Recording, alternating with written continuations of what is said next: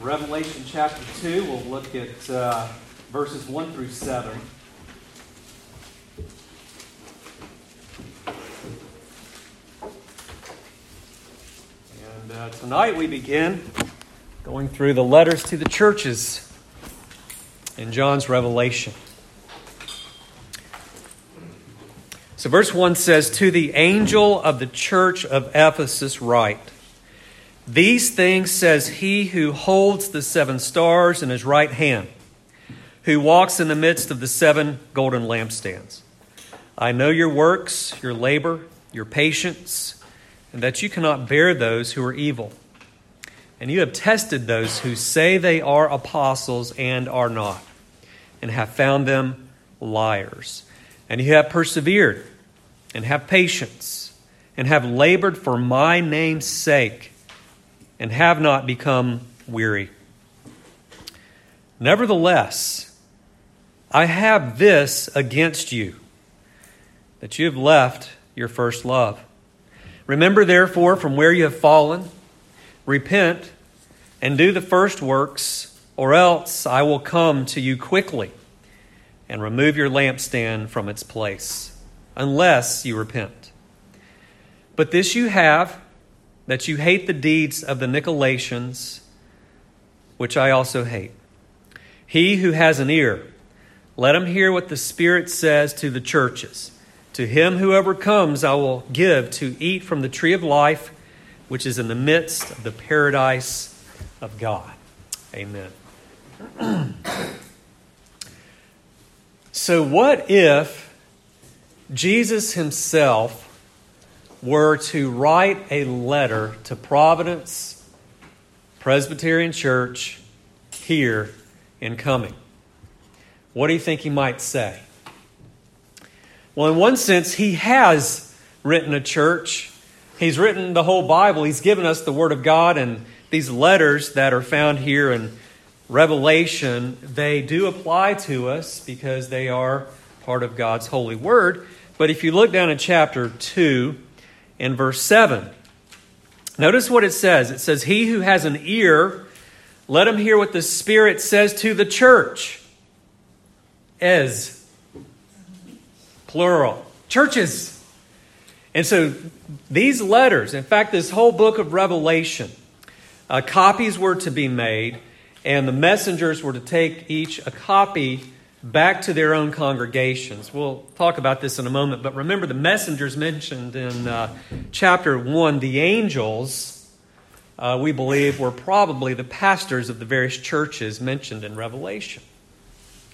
And I'll just go ahead and mention it now. The word angel is angelos, and it does refer in the Bible to the celestial beings that uh, are in heaven where God is and um, are oftentimes found in Scripture coming down to the earth, announcing the birth of Christ, and so forth. But also, the word simply can mean messenger.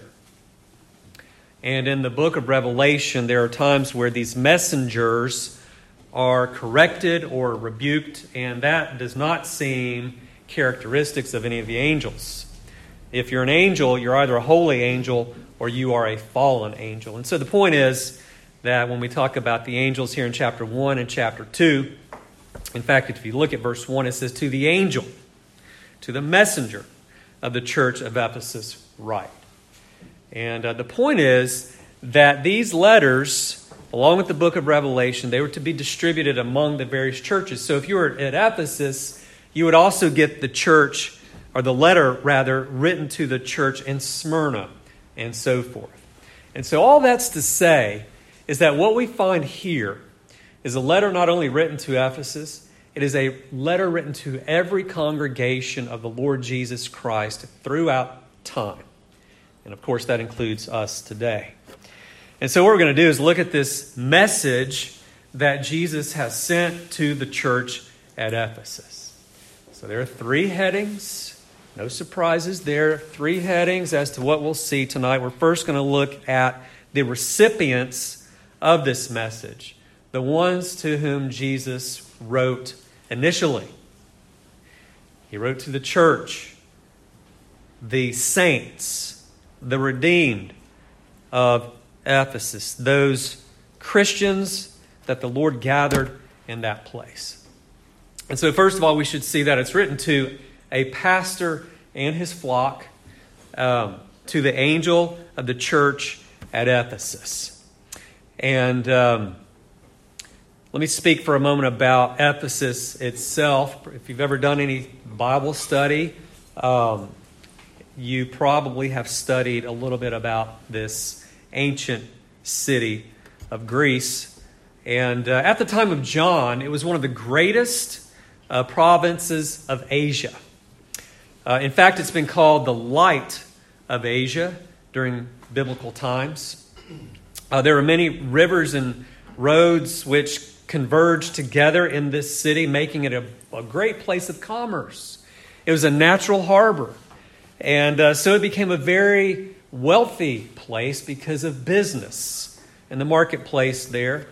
Um, this city, this ancient city, was known for one of the seven wonders of the world the Temple of Diana or Artemis, or Artemis, rather. Um, by the way, that temple employed many people, many of whom were uh, criminals.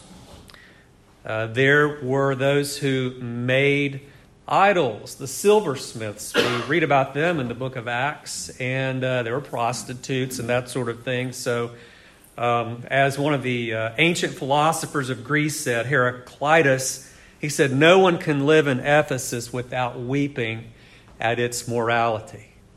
And so Ephesus was a, an evil place.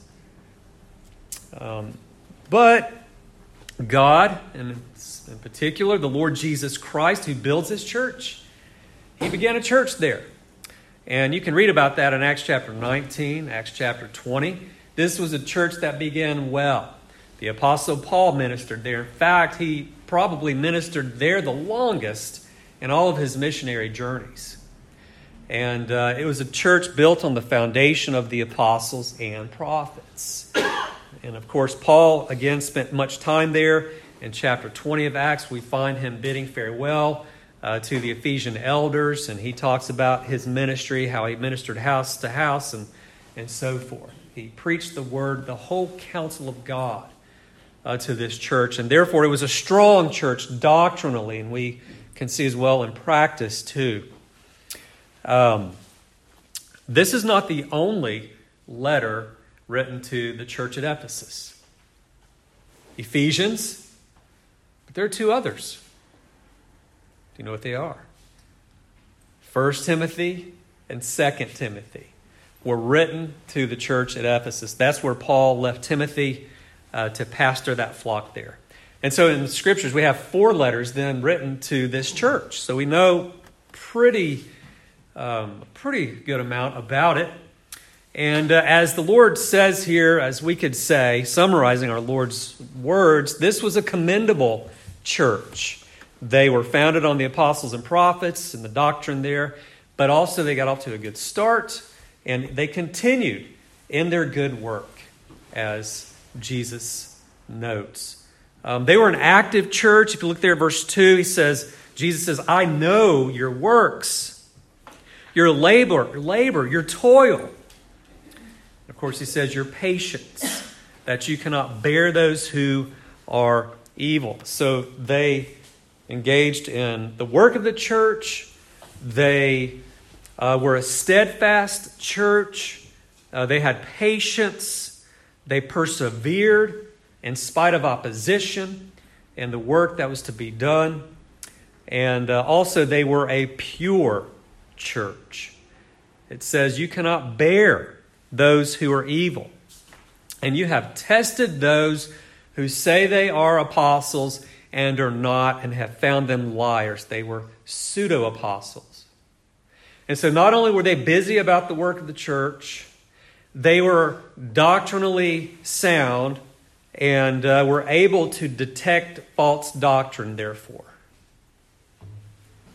And Christ commends them for these attributes. And so they were a pure church in doctrine, they were a pure church in practice. Now, before we move on, let me just ask you a question. Do these characteristics make you think of any branch of the Christian church today. A church that is pure in doctrine and pure in practice. I heard that. I could say the Reformed Church. Um, because if, if you've been in other churches before, other contexts, maybe you've heard things like this well, doctrine doesn't matter that much, or doctrine divides. Um, you just need to follow Christ. And the answer to that is well, which Christ are you going to follow? You're going to follow the Christ of the Mormons? You're going to follow the Christ of the Jehovah's Witness? You're going to follow the Christ of the Pentecostal oneness holiness? You know? So You've got to have doctrine. We recognize that, but at the same time, here's my point. It sounds a lot like a church that is zealous for the truth and zealous to do what is right. And so, yes, it describes uh, the Reformed church, but not only the Reformed church, other faithful churches, churches seeking to be faithful as well. So that's a little bit about the recipients of this letter. Now let's talk about the one who wrote it, the sender of this message. Of course, that's the Lord Jesus Christ. And uh, he is pictured here again as the one in verse 1 who holds the seven stars in his right hand. The seven stars are the messengers, the preachers, the pastors. And as we saw previously in chapter 1, this ought to be a comfort to us. That Christ holds every Christian, John 10, he's the good shepherd, and he holds every Christian in his hand. No one can snatch those Christians out of his hand. And of course, he holds the Father's hand as well. And it should be comforting to know that we are exactly where Christ would have us this moment. Um, just as a footnote, there have been difficult times in my Christian life. If you've been a Christian long enough, you'll have difficult times too. They're called trials. James talks about that. But I was in a very difficult trial, 2,000 miles away from my birthplace, from family. And I had a godly older pastor that I met with. I was a pastor at this time. And uh, he just looked me in the eyes. He says, You know, you need to know that yes, bad things happen. And, and yes, you can run from the will of God and all this, but at the same time, you are exactly where the Lord wants you. At this moment, at this place. And that's important for us to remember. Christ holds us in his right hand the hand of strength, the hand of protection, the hand of comfort, and all of those things the right hand uh, represents refuge and so forth. But also, um, he is the one, verse 1 says, who walks in the midst of the seven golden lampstands. Remember, chapter 1 says that the golden lampstands are what? The church. And there's a lot to unpack there. Um, but the point is, Christ walks among his church. Remember, this is Revelation. There is much symbolic language. And uh, the reason I mention that is because where is Christ, by the way, since his ascension? He's at the right hand of God the Father, seated on the throne of David in heaven, reigning over heaven and earth. Um, the body of Christ is not omnipresent, but Christ is present he walks in the midst of his churches. How? By his Spirit. His Spirit indwells his people, his Spirit indwells his churches, but also as he is the God man, uh, the God part of our Lord Jesus Christ is omnipresent. Okay? And the point is, these Christians here who, by the way, we will see, were kind of going through the motions, and they were faced with this persecution from the world in which they lived. Perhaps they wondered, what is Christ doing? Or where is he? Well, he's holding them in his right hand, and he's right there in their midst. That's key, as we'll see. You know, there's this, this saying if you're a Christian and you feel far from God, God hasn't gone anywhere. What's the implication? You've gone somewhere. And that's what Christ is about to lower on these Christians at Ephesus. So he's in the midst of his church. But also, he's the one who knows his church. He says there in verse 2 I know your works. You know, this morning we saw that conversation between Jesus and the woman at the well, the woman of Samaria. And uh, he's able to tell her what is going on in her life, that the man that she is with at that time is not her husband. Why? Because he's God, he's all knowing, he's omniscient. And Christ knows our works today. If we are serving Christ, he knows it. If we are doing things in his name, he sees it. And that should be a source of comfort. Um, but at the same time, if you look at verse 2 and it says, I know your works, that could also be a little uncomfortable. Because maybe we've been inactive, or maybe we've been doing things we shouldn't be doing. Christ knows. And he knows that about these Christians here at Ephesus. He knows what's going on. And so we need to stop and see the picture. Here's the church at Ephesus, a church that is pure in doctrine, a church that is pure in practice. On paper, they're great, and their calendar is full. They're persevering in the faith, they have patience, endurance. They can't stand or stomach, it could be translated, you can't stomach those who are evil. And so, from all outward appearances, they seem fine. But there's a knock at the door. This knock comes in the form of this letter, which has this message of Christ in it. And so, before you lose hope, you think about your own walk with the Lord, that He knows where you are today spiritually you need to know that there was something amiss here at Ephesus. And so then let's get to the heart of the message and see what Jesus says to them. Um, I'll, I'll pick up at verse 3. He says again, You have persevered and you have patience and you've labored for my name's sake and have not become weary. Nevertheless, but I have this against you I mean, what if Christ wrote a letter to us and he says, Providence, I have this against you that you have left your first love. So, what is the diagnosis? They've left their first love. Hmm. What does that mean? Ultimately, it means that they have left their love for Jesus. You say, but they're Christians. Yes. Do Christians backslide? Do Christians sin? Yes. Do we neglect the means that God has given to us to increase our love and obedience to the Lord Jesus Christ, to the triune God? Yes, we can and we do.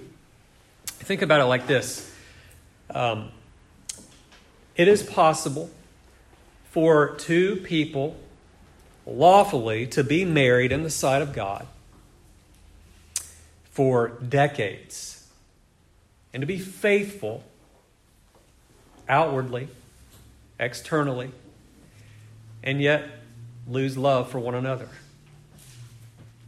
If you don't nourish that relationship, if you don't cherish that relationship and work at that relationship, you can be like two ships passing in the night as you walk through the hallway in your house. Yeah, we're married, we're happily married, we're living together, but there's not much love going on. And that can happen in the Christian's life. And again, as I've already alluded to, that's one sided. It's not because Christ has gone anywhere, He's still walking amongst the lampstand. The Spirit, if you're a Christian, the Spirit is still indwelling you. But we can grieve the Holy Spirit, right? Ephesians 4. And the Holy Spirit Romans 8 tells us, is the Spirit of Christ. And so they've left their first love. Perhaps it goes like this you know, outwardly they're still attending worship, the assembling assembly of the saints, but there's no real joy in that worship. Um, maybe there's no real desire to be around other Christians, even though they're still engaging.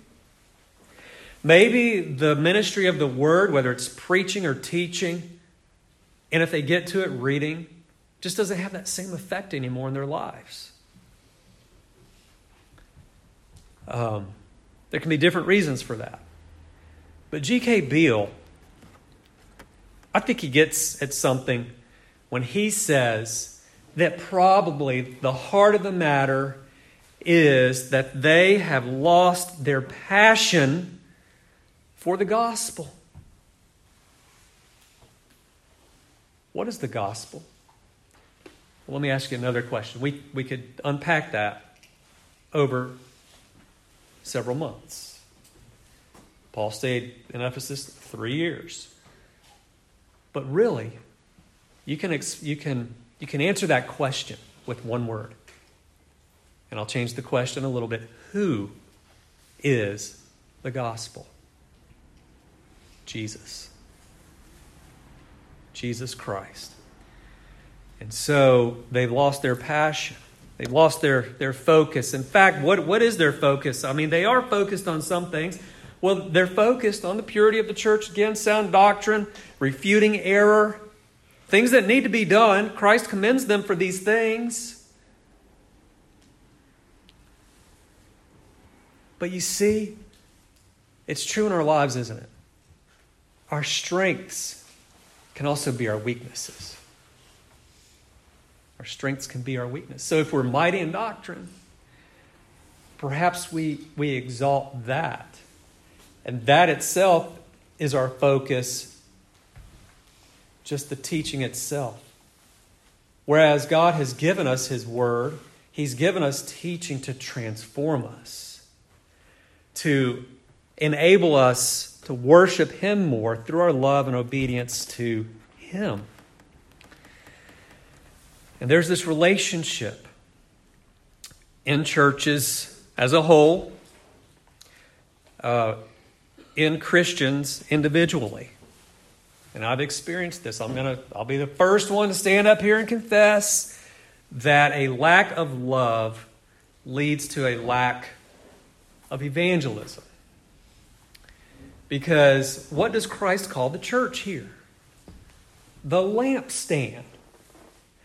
Um, so while they're refuting all this doctrine, perhaps the tendency could be to see the outsider as the enemy.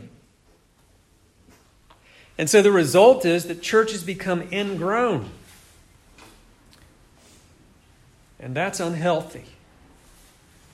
Yes, parents, we want to keep the world's influence out of the lives of our families. We want to keep the world's influence away from our children. Yes, yes, yes. But we are to prepare our children to go and live in the world and to be light in the darkness. That doesn't mean we become like the world in order to minister to the world. We're in the world, not of it.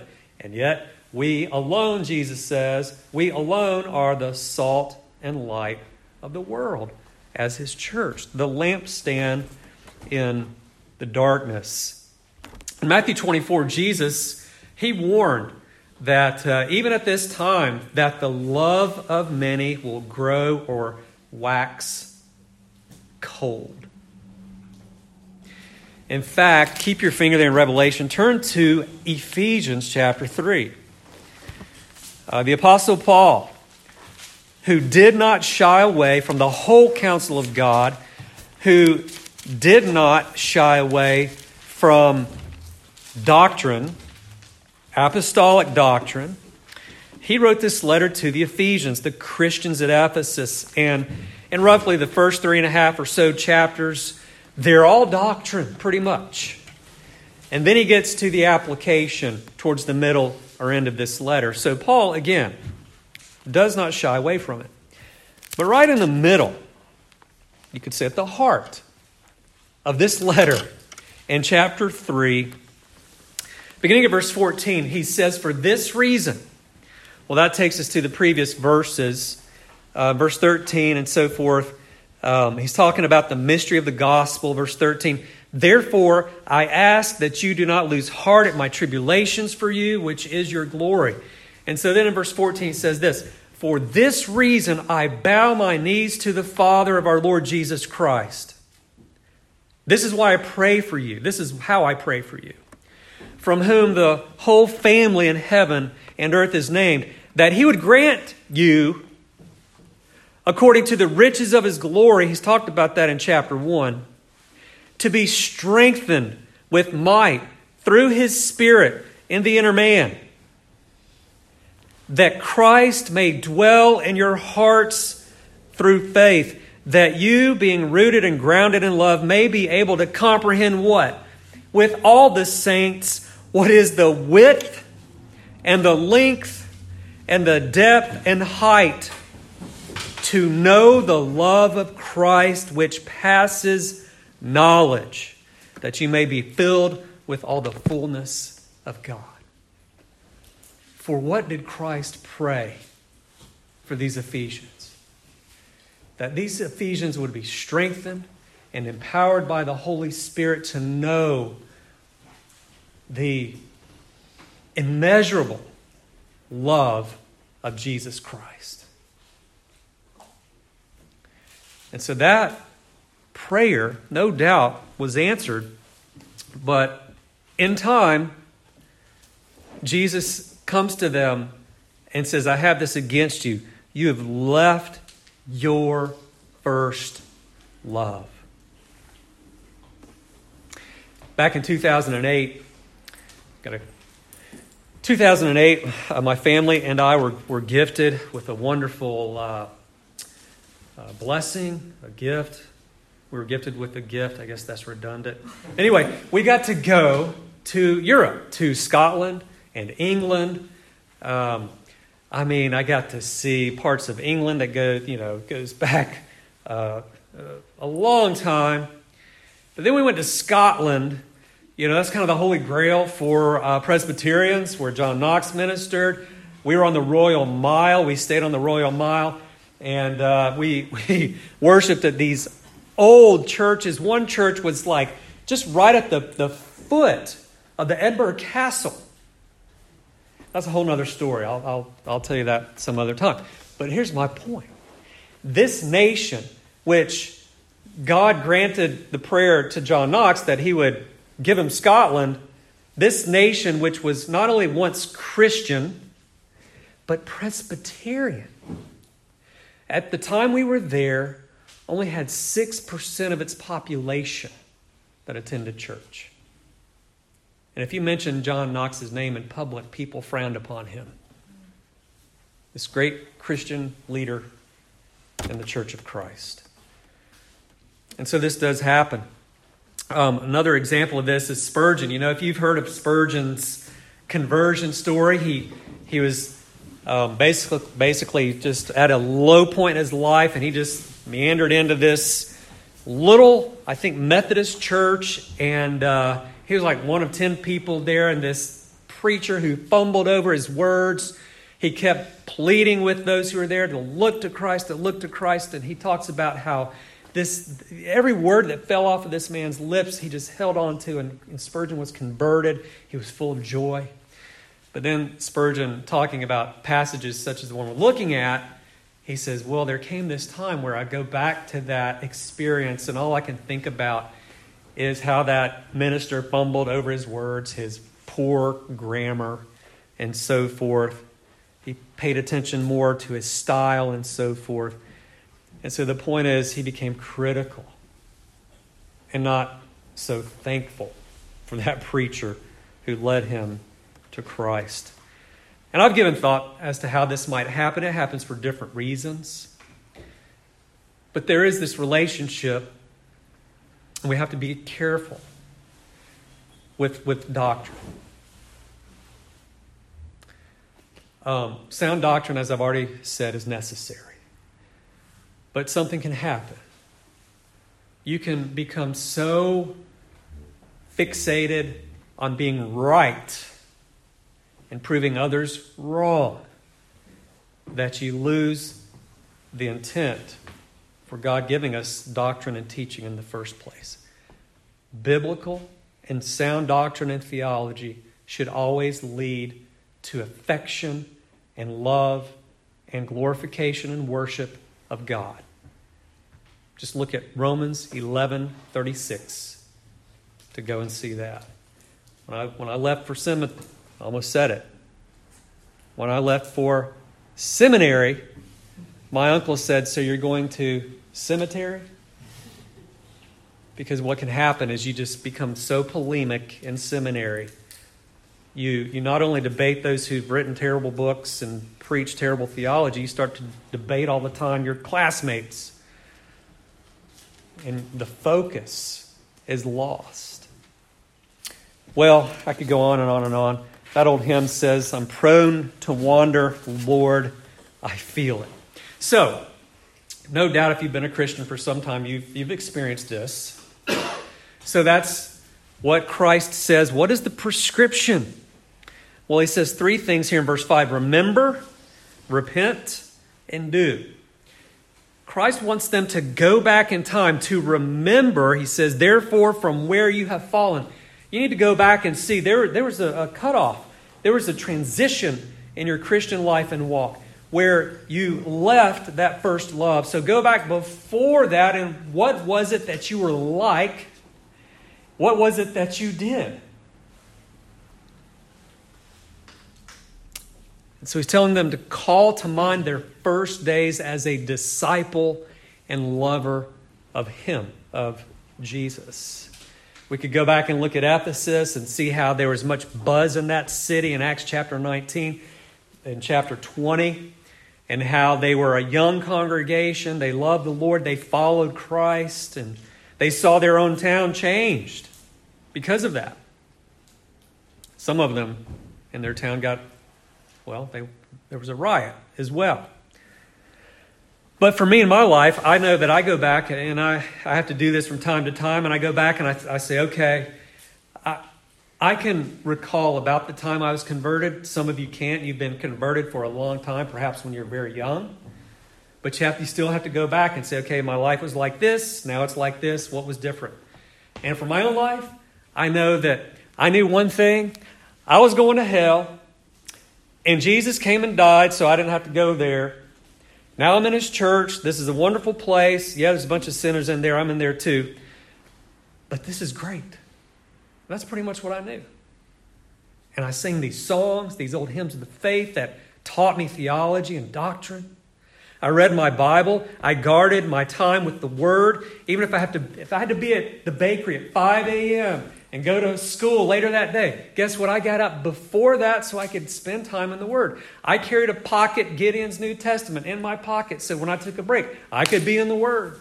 I, I guarded my prayer time and all of that. I spent time with other Christian guys who were godlier than me so that I could grow.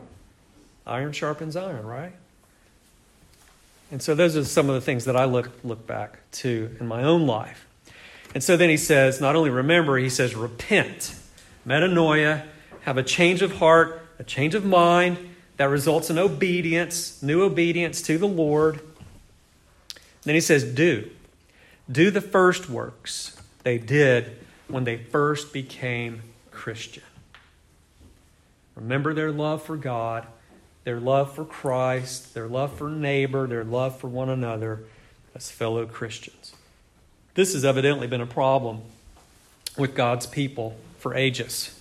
Because in Jeremiah 2, God tells his people there, first two verses, says, The word of the Lord came to me, Jeremiah, saying, Go and cry in the hearing of Jerusalem, saying, Thus says the Lord, I remember you, the kindness of your youth, the love of your betrothal, when you went after me in the wilderness in a land not sown. And so that's the prescription. Remember, repent and do. And so, if this describes you tonight, Christ is calling you to do this very thing and not to take it lightly. And collectively, as a church, this should sober us a little bit, or maybe a lot. Because there's also the prognosis here what would happen if they just let it go? What's going to happen to this church? That's in verse 6, or rather, verse 5. He says, Or else I will come to you quickly and remove your lampstand from its place unless you repent. And so, what does Christ say? He's going to come to them. And by the way, when we talk about the coming of Christ, it's not always a bodily return. He comes to them here or promises that if they don't repent, He will come to them in judgment and remove their lampstand. He'll move that church, He'll remove it. In the other letter, another letter, He's going to say, You're neither hot, you're neither cold, you're lukewarm. Christ wants us to be on fire for Him with our love and to be a testimony, to be the lampstand that we've been called to be. And uh, this church didn't last. In fact, the city didn't last either. It eventually washed away because of its uh, shore. The silt would eventually um, be washed away. There are the ruins of Ephesus to this day, but there's no church of Ephesus. And in would come Islam and take the place of the Christian church there. So that's the prognosis. But there is that promise. In verse 6, Christ commends them. You know, if you've got something, if you've got that hard thing to say, this is just a leadership thing here. Parents, uh, leaders in other areas. Um, if you have something negative that you must say to someone, don't make that the only thing. Try to find something commendable. Try to be an encouragement. You don't want to just punch them in the gut and walk away. You want to be an encourager as well. And Christ, the, the great, patient, graceful leader that he is, he says in verse 6 But this you have that you hate the deeds of the Nicolaitans, which I also hate. They'll come up again in another letter. They led God's people into license for sin. Christ hates sin. He hates our sin. He died that he might save his people from their sins. And so we're to hate what Christ hates. But here's the thing what if one of the Nicolaitans would become a true follower of Christ? And we have to keep that understanding when we deal and engage with those who oppose Christ. Then there's the promise there in verse 7 He who has an ear, let him hear what the Spirit says to the churches. To him who overcomes, I will give to you to eat from the tree of life, which is in the midst of the paradise of God. And so we must persevere in our walk with the Lord, in our relationship with Him.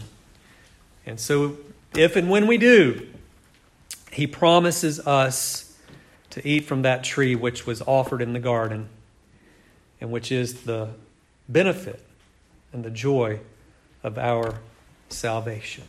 And so when it comes to doctrine and practice, purity in doctrine, purity in practice, and our love for Jesus Christ, it's not either or. It's both. Let us not focus on one to the neglect of the other, but let us persevere and make progress in both. Amen? Let's pray. Lord, we thank you for this letter which rebukes us at times. We confess it. And Lord, we pray, as the old hymn writer wrote, that we would not outlive our love to thee. And Lord, in order for us to do that, you have to strengthen us. You have to give us your grace, the grace to persevere, the ability to love and follow you. And so we pray for that as well, for your glory. We pray in Jesus' name. Amen.